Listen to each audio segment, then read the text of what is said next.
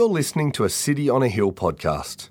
We'd love you to use and share this podcast, but please refrain from editing the content without permission from City on a Hill. If you'd like to know more about our church, or if you'd like to donate to the work of City on a Hill, please visit cityonahill.com.au.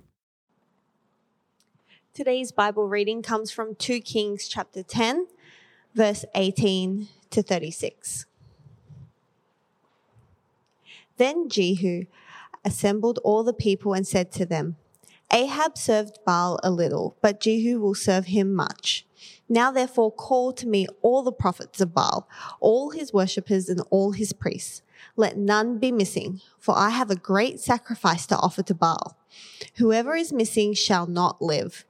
But Jehu did it with cunning in order to destroy the worshippers of Baal. And Jehu ordered, Sanctify a solemn assembly for Baal. So they proclaimed it. And Jehu sent throughout all Israel, and all the worshippers of Baal came, so that there was not a man left who did not come. And they entered the house of Baal, and the house of Baal was filled from one end of, to the other. He said to him who was in charge of the wardrobe, Bring out the vestments for all the worshippers of Baal. So he brought out the vestments for them. Then Jehu went into the house of Baal with Jehonadab, the son of Rechab, and he said to the worshippers of Baal, Search and see that there is no servant of the Lord here among you, but only the worshippers of Baal. And they went in to offer sacrifices and burnt offerings. Now Jehu had stationed eighty men outside and said, The man who allows any of those whom I give into your hands to escape shall forfeit his life. So as soon as he had made an end of, of, of offering the burnt offering, Jehu said to the guard and to the officers, Go in and strike them down. Let not a man escape. So when they put them to the sword, the guard and the officers cast them out and went into the inner room of the house of Baal. And they brought out the pillar that was in the house of Baal and burned it. And they demolished the pillar of Baal and demolished the house of Baal and made it a latrine to this day. Thus Jehu wiped out Baal from Israel. But Jehu did not turn aside from the sins of Jeroboam the son of Nebat, which he made Israel to sin, that is, the golden calves that were in Bethel and in Dan. And the Lord said to Jehu, Because you have done well in carrying out what is right in my eyes, and have done to the house of Ahab according to all that was in my heart, your sons of the fourth generation shall sit on the throne of Israel. But Jehu was not careful to walk in the law of the Lord, the God of Israel, with all his heart. He did not turn from the sins of Jeroboam, which he made Israel to sin. In those days, the Lord began to cut off parts of Israel. Hazael defeated them throughout the territory of Israel, from the Jordan eastward, all the land of Gilead, the Gadites and the Reubenites and the Manassites, from the Aroer, which is the valley of the Arnon, that is Gilead and Bashan. Now the rest of the acts of Jehu and all that he did, all his might, are they not written in the books of the chronicles of the kings of Israel? So Jehu slept with his fathers, and they buried him in Samaria, and Jehoahaz his son reigned in his place. The time that Jehu reigned over Israel in Samaria was 28 years. This is the word of the Lord. Thank you, Lizzie. I don't know who you are. I don't know what you want. If you're looking for ransom, I can tell you I don't have any money. I've gone Scottish when I'm supposed to be Irish. But what I do have is a very particular set of skills. Skills I have acquired over a very long career. Skills that make me a nightmare for people like you. If you let my daughter go now, that'll be the end of it. It'll, it, I will not look for you. I will not pursue you. But if you don't, I will look for you I will find you and I will kill you. That is, of course, Liam Neeson's speech from the movie Taken. Uh, in that movie, Neeson plays a CIA operative whose uh, daughter is kidnapped while on holiday in Paris, sparking a one man mission as Neeson looks for his daughter and seeks to exact justice. Uh, justice for him basically means a lot of death. And if you know Liam Neeson, this is classic Liam Neeson. He always seems to be playing this kind of role the avenger of justice, the angel of death. In fact, so famous is he for this that there are actually websites that track the kill count from his movies. It turns out he's killed 184 people across 33 movies, 36 in Taken alone and 33 in the sequels. In fact, there's a map that you can find on a website charting where this all happens. And I mention all of this because today's king, Jehu, reminds me quite a lot of Liam Neeson. You see, Jehu is the avenger the man of violence, the angel of death. And yet he claims to be acting at the command of God himself, that he's on a mission from God. And so in today's passage, we are confronted with the questions about good and evil, about the difference and the, the line between justice and vengeance, and if it's possible to make peace even while you're making war. Well, we first meet Jehu uh, when he is a commander in the army of King Joram. Now, Joram is the king of Israel. He's also known confusingly as Jehoram. Uh, and he is the son of Ahab. We met Ahab last week and he was not a good guy, 1 King 16. Ahab, the son of Omri, did evil in the sight of the Lord more than all who were before him.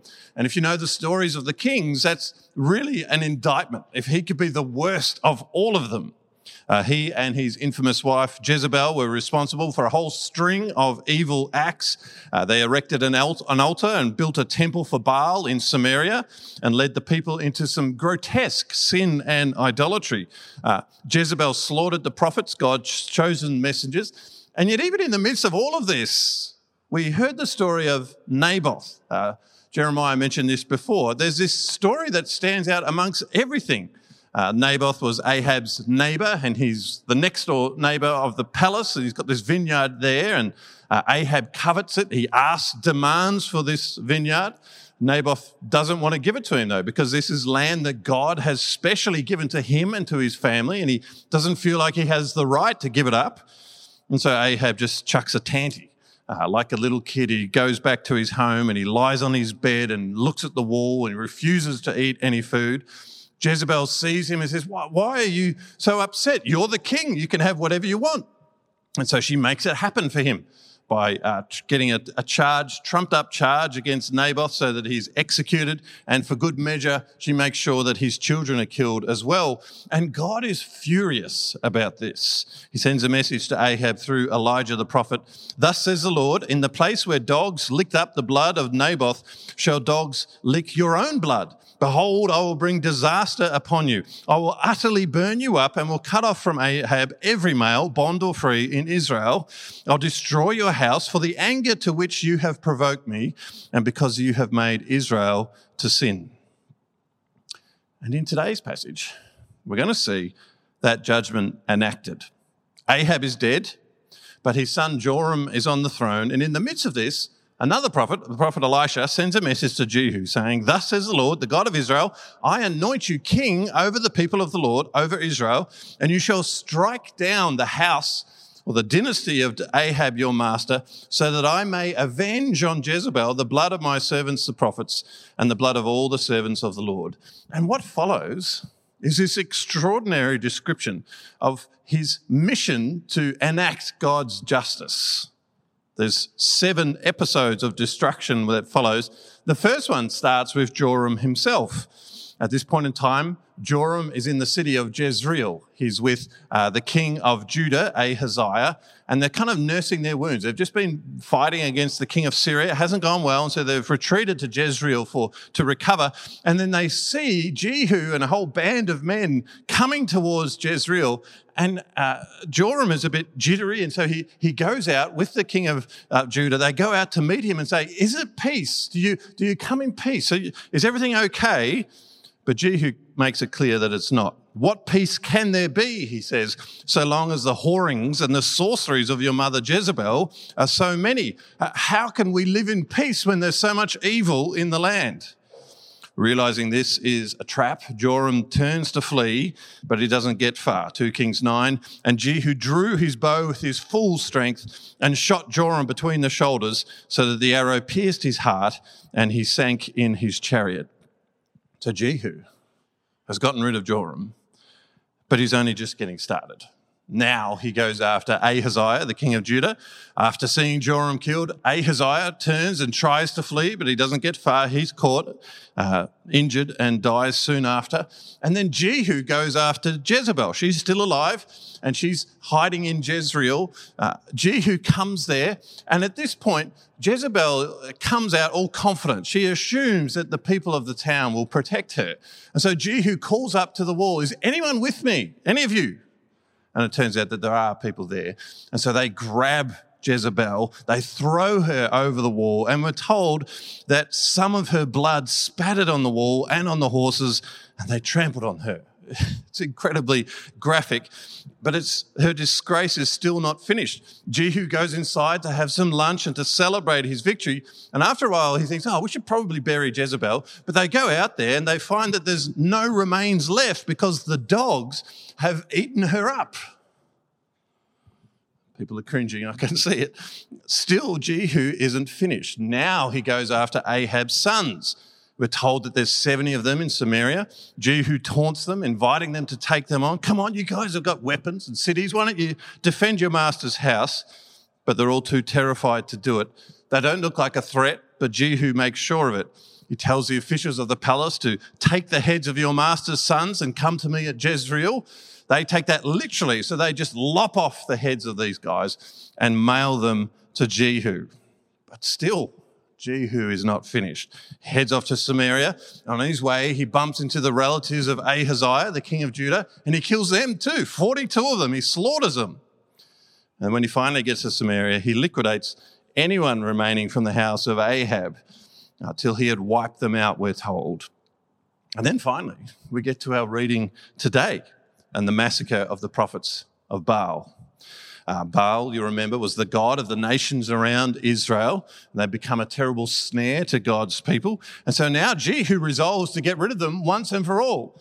So they don't realize what his intentions are, but he throws this massive worship festival. He says, uh, Ahab used to serve Baal, but I'll serve him even more. Why don't you come to this place? And so they have this big festival. And as soon as everyone is there, he sends in his snipers and they get rid of them. We're told that they demolished the pillar of Baal, demolished the house of Baal, and made it a latrine, a, a toilet, a dung heap. And then we're told Jehu wiped out Baal from Israel. Whew. It's, it's quite the read, isn't it? I could see people getting increasingly uncomfortable as I went through that. There is, there is a lot of death there, a lot of blood, a lot of killing. What are we to make of it? What do you make of it? Does it make you flinch? Does it make you feel uncomfortable? Do you find it appalling?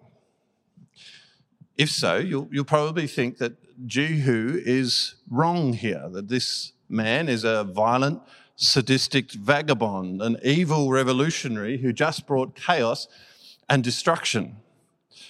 Except the problem is, we're told throughout that God approves and even commands what Jehu does. First of all, when he's anointed by God, remember what he's told. You shall strike down the house of Ahab your master, so that I may avenge on Jezebel the blood of my servants, the prophets. He's commissioned to do this by God. And then after every one of his episodes, Jehu reminds us that he's doing this in accordance with God's prophetic word. After killing Joram, he says, Remember how the Lord made that pronouncement against him. After killing Jezebel, this is the word of the Lord. After getting rid of the sons of Ahab, he tells the, the, the town, Know then that, they that there shall fall to the earth nothing of the word of the Lord. This is all according to what God said, he says. And then finally, God affirms what uh, Jehu has done. Verse 30 the Lord said to Jehu, Because you have done well in carrying out what is right in my eyes, and have done to the house of Ahab according to all that was in my heart, your sons of the fourth generation shall sit on the throne of Israel. God is rewarding Jehu for all of that death. This is very confronting for us, isn't it? It would be easy for us to think, well, that says something evil about God Himself. If He commanded this, surely God is wrong. And of course, there are some people who would say this. Uh, Richard Dawkins, back when he was relevant, uh, said this The God of the Old Testament is vindictive, bloodthirsty, sadomasochistic, capriciously malevolent, a bully. That's a big call, though, isn't it? I mean, the scriptures dispute this. Psalm 89 righteousness and justice are the foundation of your throne. They defend Christ, they defend God. And so, if Jehu is not in the wrong and God is not in the wrong, maybe the thing is our thinking about God is wrong. See, perhaps we don't actually understand what God is like. We want God to be a friendly and benevolent grandfatherly figure. We want that. We imagine, we assume that He's always kind and always forgiving. But that's not always how the Bible depicts Him.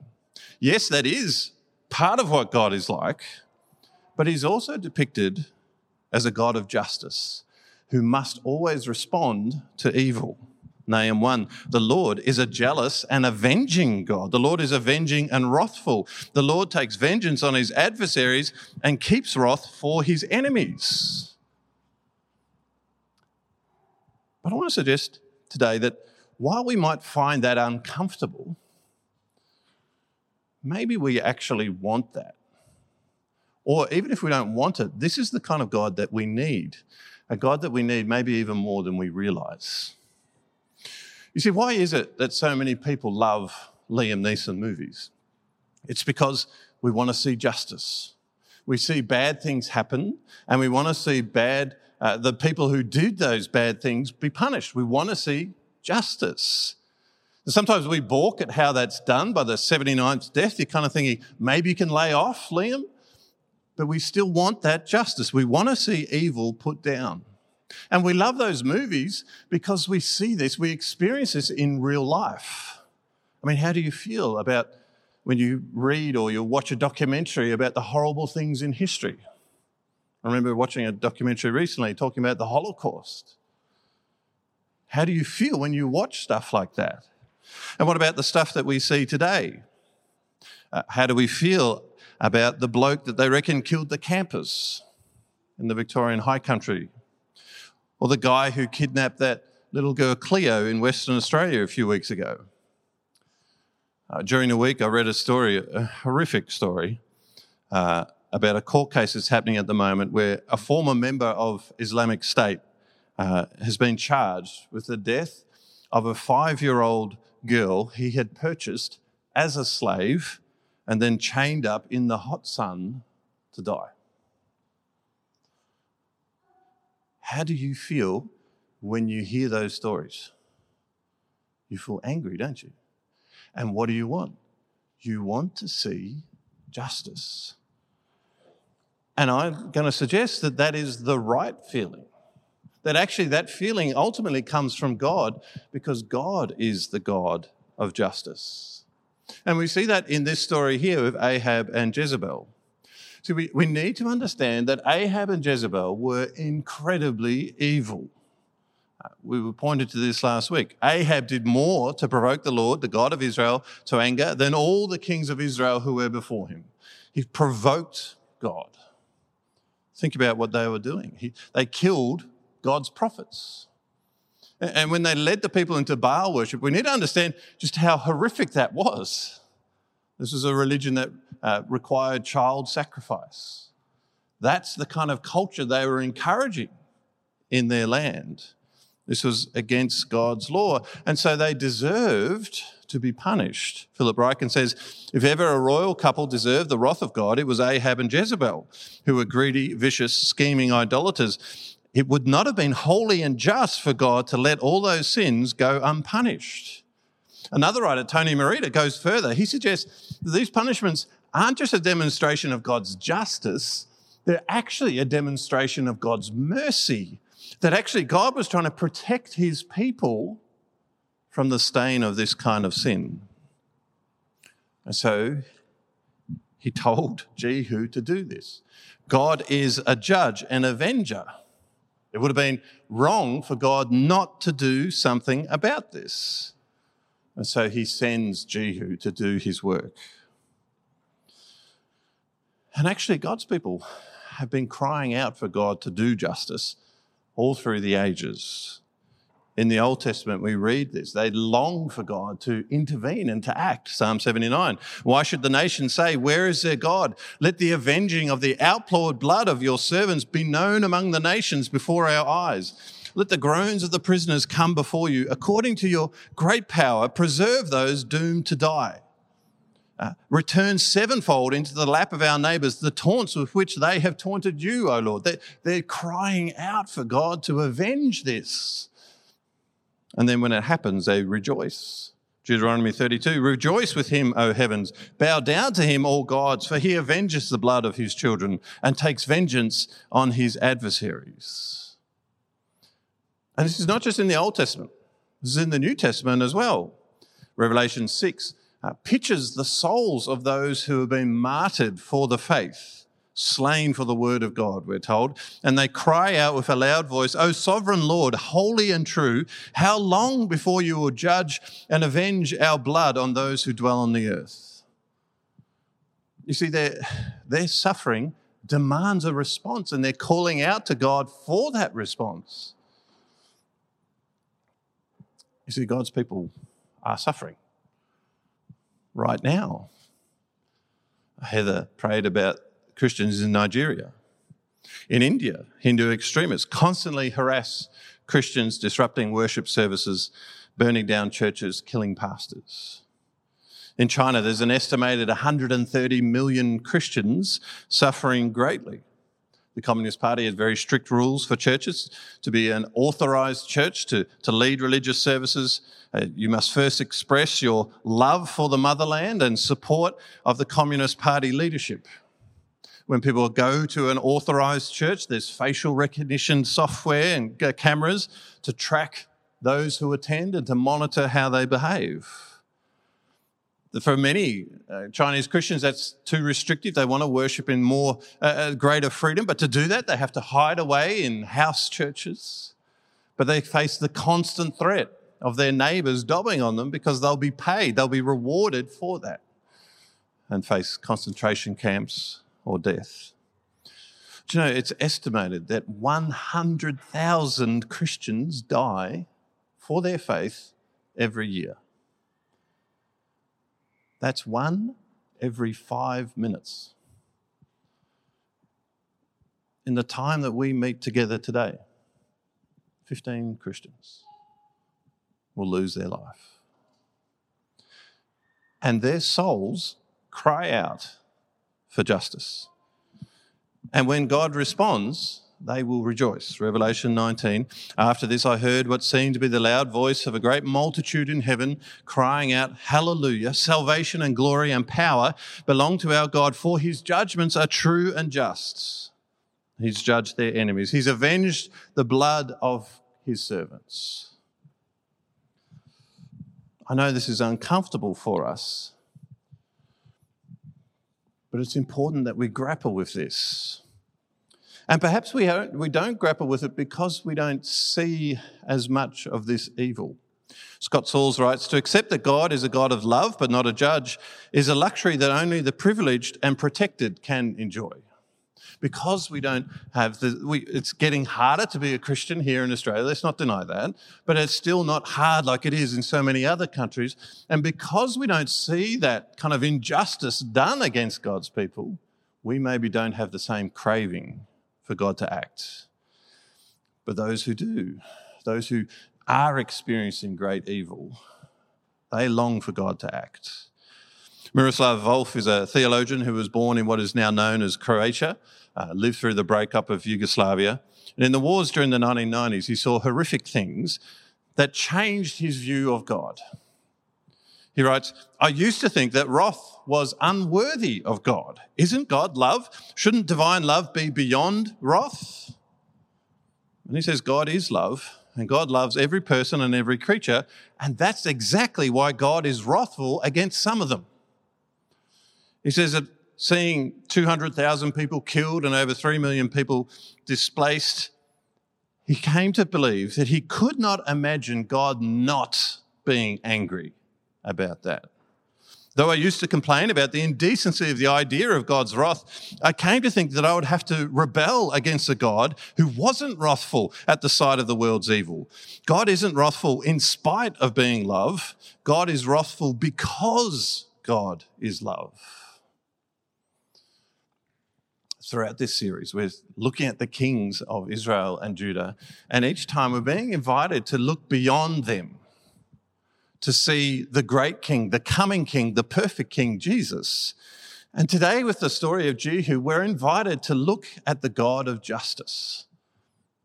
That God does see what is evil and will respond to it, will judge it, will avenge that, the suffering of his people. That that's ultimately what Jesus will come to do. But always, as we see these links to Jesus, we also see how far short the kings fall. And so it is with Jehu as well. You see, his legacy is a strange one. He's promised a dynasty, but it's a very brief one to the fourth generation, we're told.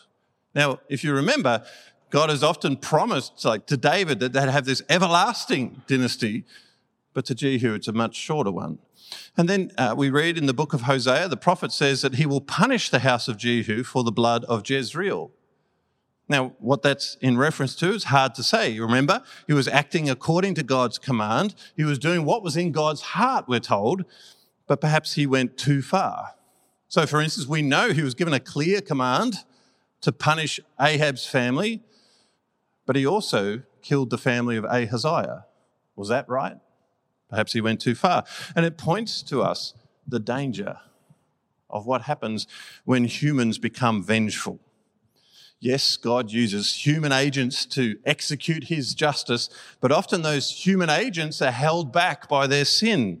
They get carried away, they go too far. Righteous anger turns into self righteous zeal, and God's justice is overwhelmed by their excess. I think it's interesting then, it's telling that God tends now to reserve executing his justice to himself. Uh, the God of the Old and the New Testament is the same, but he seems to act in different ways in this regard. In the Old Testament, he often used human agents like Jehu, who's explicitly commissioned for the task. Since the time of Jesus, he reserves that for himself. And so if you hear someone coming along, and you'll often hear countries say this, that we must avenge God's people somehow, you need to question that, because that's not how God seems to work these days. In fact, we need to take the attitude of the Apostle Paul Beloved, never avenge yourselves, but leave it to the wrath of God. For it is written, Vengeance is mine, I will repay, says the Lord. And so, yes, Jehu is an agent for God's vengeance, but he's not God himself. And we can actually be thankful for that. We need justice, but we need God to execute that justice. His justice flows strong like a river, but it never exceeds the banks. But there's something else that we see here with Jehu, and that is his hypocrisy. Look about what's said about look what's said about him at the end of the passage, verse 29. But Jehu did not turn aside from the sins of Jeroboam the son of Nebat, which he made Israel to sin. That is the golden calves that were in Bethel and in Dan. You might remember we learned about this a few weeks ago. Uh, Jeroboam, uh, at the time of Jeroboam, the kingdom was split in two.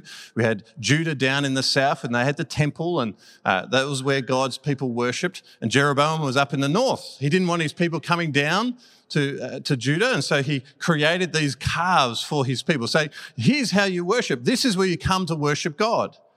Now, I don't think that he was imagining that these were different and new gods. This was how you worship the, the true God, Yahweh. The only problem was that that was against what God had said. God made it explicitly clear you must not make a graven image of me. You can't carve out an image to worship me. Why is that? Well, it's because whenever we make a, a kind of image, the, the image becomes the substitute for God Himself. It, it limits Him. This is the infinite God, and we're trying to constrain Him. As Andrew Reid puts it, we're trying to domesticate God, but the free and sovereign Lord cannot be tamed. And you actually see Reid's point being played out here. Jehu is serving God on his terms. He's defining what God is like and how God should be worshipped. And in the process, he's asking God to serve him rather than giving himself to serve God. And there's this weird irony here. See, in our reading, we saw just how ruthless Jehu was against the worshippers of Baal. But all the while, he continued on worshipping God the wrong way. He continued on with his false worship. As one writer puts it, he was happy to deal with the foreign gods, the foreign sins, but not these domestic sins. Or you might say, he was willing to deal with the sin over there, but not in here. And when I think about that, that's when I feel convicted. You see, it's so common for us to judge the sins over there and ignore the sins in here. It's much easier for us to do that. We struggle even to see our own sin. Why is that? Why do we judge others so harshly? You know, when, when I make, uh, when I sin, there's always an excuse. There's always an explanation. It was a mistake or you wouldn't understand how much pressure I was under. I was tired. It was difficult. It was really hard. It, it was tempting. You wouldn't have been able to withstand it either. But if someone else sins, we're so quick to jump on them, to destroy them. And we rejoice in it almost. I mean, just go on Twitter. You'll see how much we rejoice in the failings and the sin of others. Because the more we can judge others, the more we can protect ourselves, the more we can hide in our own sin. We don't have to deal with it. We feel better about ourselves because we can compare ourselves to others. And so we can ignore our own sin. But the problem is, God doesn't ignore it. So the Bible says that we are all sinners. Romans 3 none is righteous, no, not one. No one understands, no one seeks for God. All have turned aside. Together they have become worthless. No one does good, not even one. And that means that we have a problem. See, the God of justice, the God who judges sin that we've seen in this passage, is not just going to judge the sin over there, he's going to judge the sin in here as well. 2 Corinthians 5, we must all appear before the judgment seat of Christ so that each one may receive what is due for what he has done in the body, whether good or evil. Every one of us in this room tonight will face God, the judge. And God is very clear that where there is sin, there must be judgment. Romans 6 For the wages of sin is death. 2 Thessalonians 1 Those who do not obey the gospel of our Lord Jesus will suffer the punishment of eternal destruction, away from the presence of the Lord and from the glory of his might.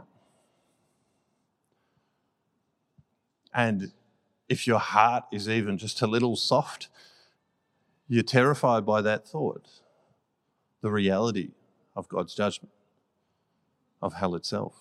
We never talk about this in polite society. We, we desperately try to shut the door on that, but that's the reality. And so, what hope do we have?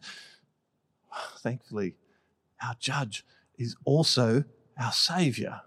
You see, before the day when Jesus comes to judge, he first came to save. And through him, we can find peace. Romans 3 For all have sinned and fall short of the glory of God and are justified by his grace as a gift through the redemption that is in Christ Jesus, whom God put forward as a propitiation by his blood to be received by faith. Propitiation is a fancy word that basically means to appease the wrath of a superior being. That's what we need. God is the superior being. We have sinned, so there is wrath and Jesus comes to appease that. He takes on our sin. He who knew no sin was made sin for us, 2 Corinthians 5. And he takes the wrath that we deserve. Note this. As one writer puts it, forgiveness doesn't mean an absence of punishment. Justice demands that payment be made for sin. But here is the thing it's Jesus that makes that payment.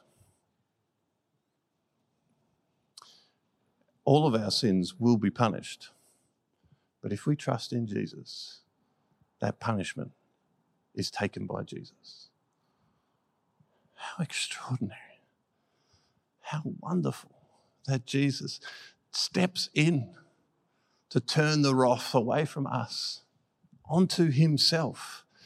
Jesus died for you and for me. He laid down his life for us to receive God's just punishment to save us from it. What a beautiful Savior. And all we need to do, as it says here, this is received by faith. We come to God, we acknowledge our sin, and that we deserve His justice then we ask Jesus to take it for us. We trust that Jesus has done that for us. And then we're told in Romans 5 that we now have access by faith into a grace in which we now stand, and we rejoice in hope of the glory of God. When God comes in glory, many will cower, but we can rejoice because our judge is also our Saviour. When Jehu came to execute God's justice, he brought only death. When Jesus came, he died so that we could have life. Let's celebrate him now. Father God, I want to thank you for this passage. It's a really tough passage, and it's hard for us to deal with the reality of justice and judgment but we do need you to be a just God. We do need you to deal with sin. We long for you to do that.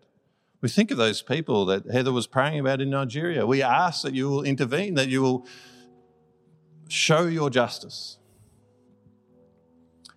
But in praying for your justice for the sins over there, we tremble because we know that you must deal with the sins in us. Forgive us. Lord, there may be people here tonight who've never asked you to forgive them. I pray, Lord, that they will be able to trust you in this moment. Thank you, Jesus, that you have intervened, that you have taken the punishment for sin that we deserve. You took it for us. Thank you that your death brings not just justice, but life and hope and glory and joy. May we live in that tonight. In Jesus' name, amen. Thank you for listening to our podcast. If you'd like to know more about our church, or if you'd like to donate to the work of City on a Hill, please visit cityonahill.com.au.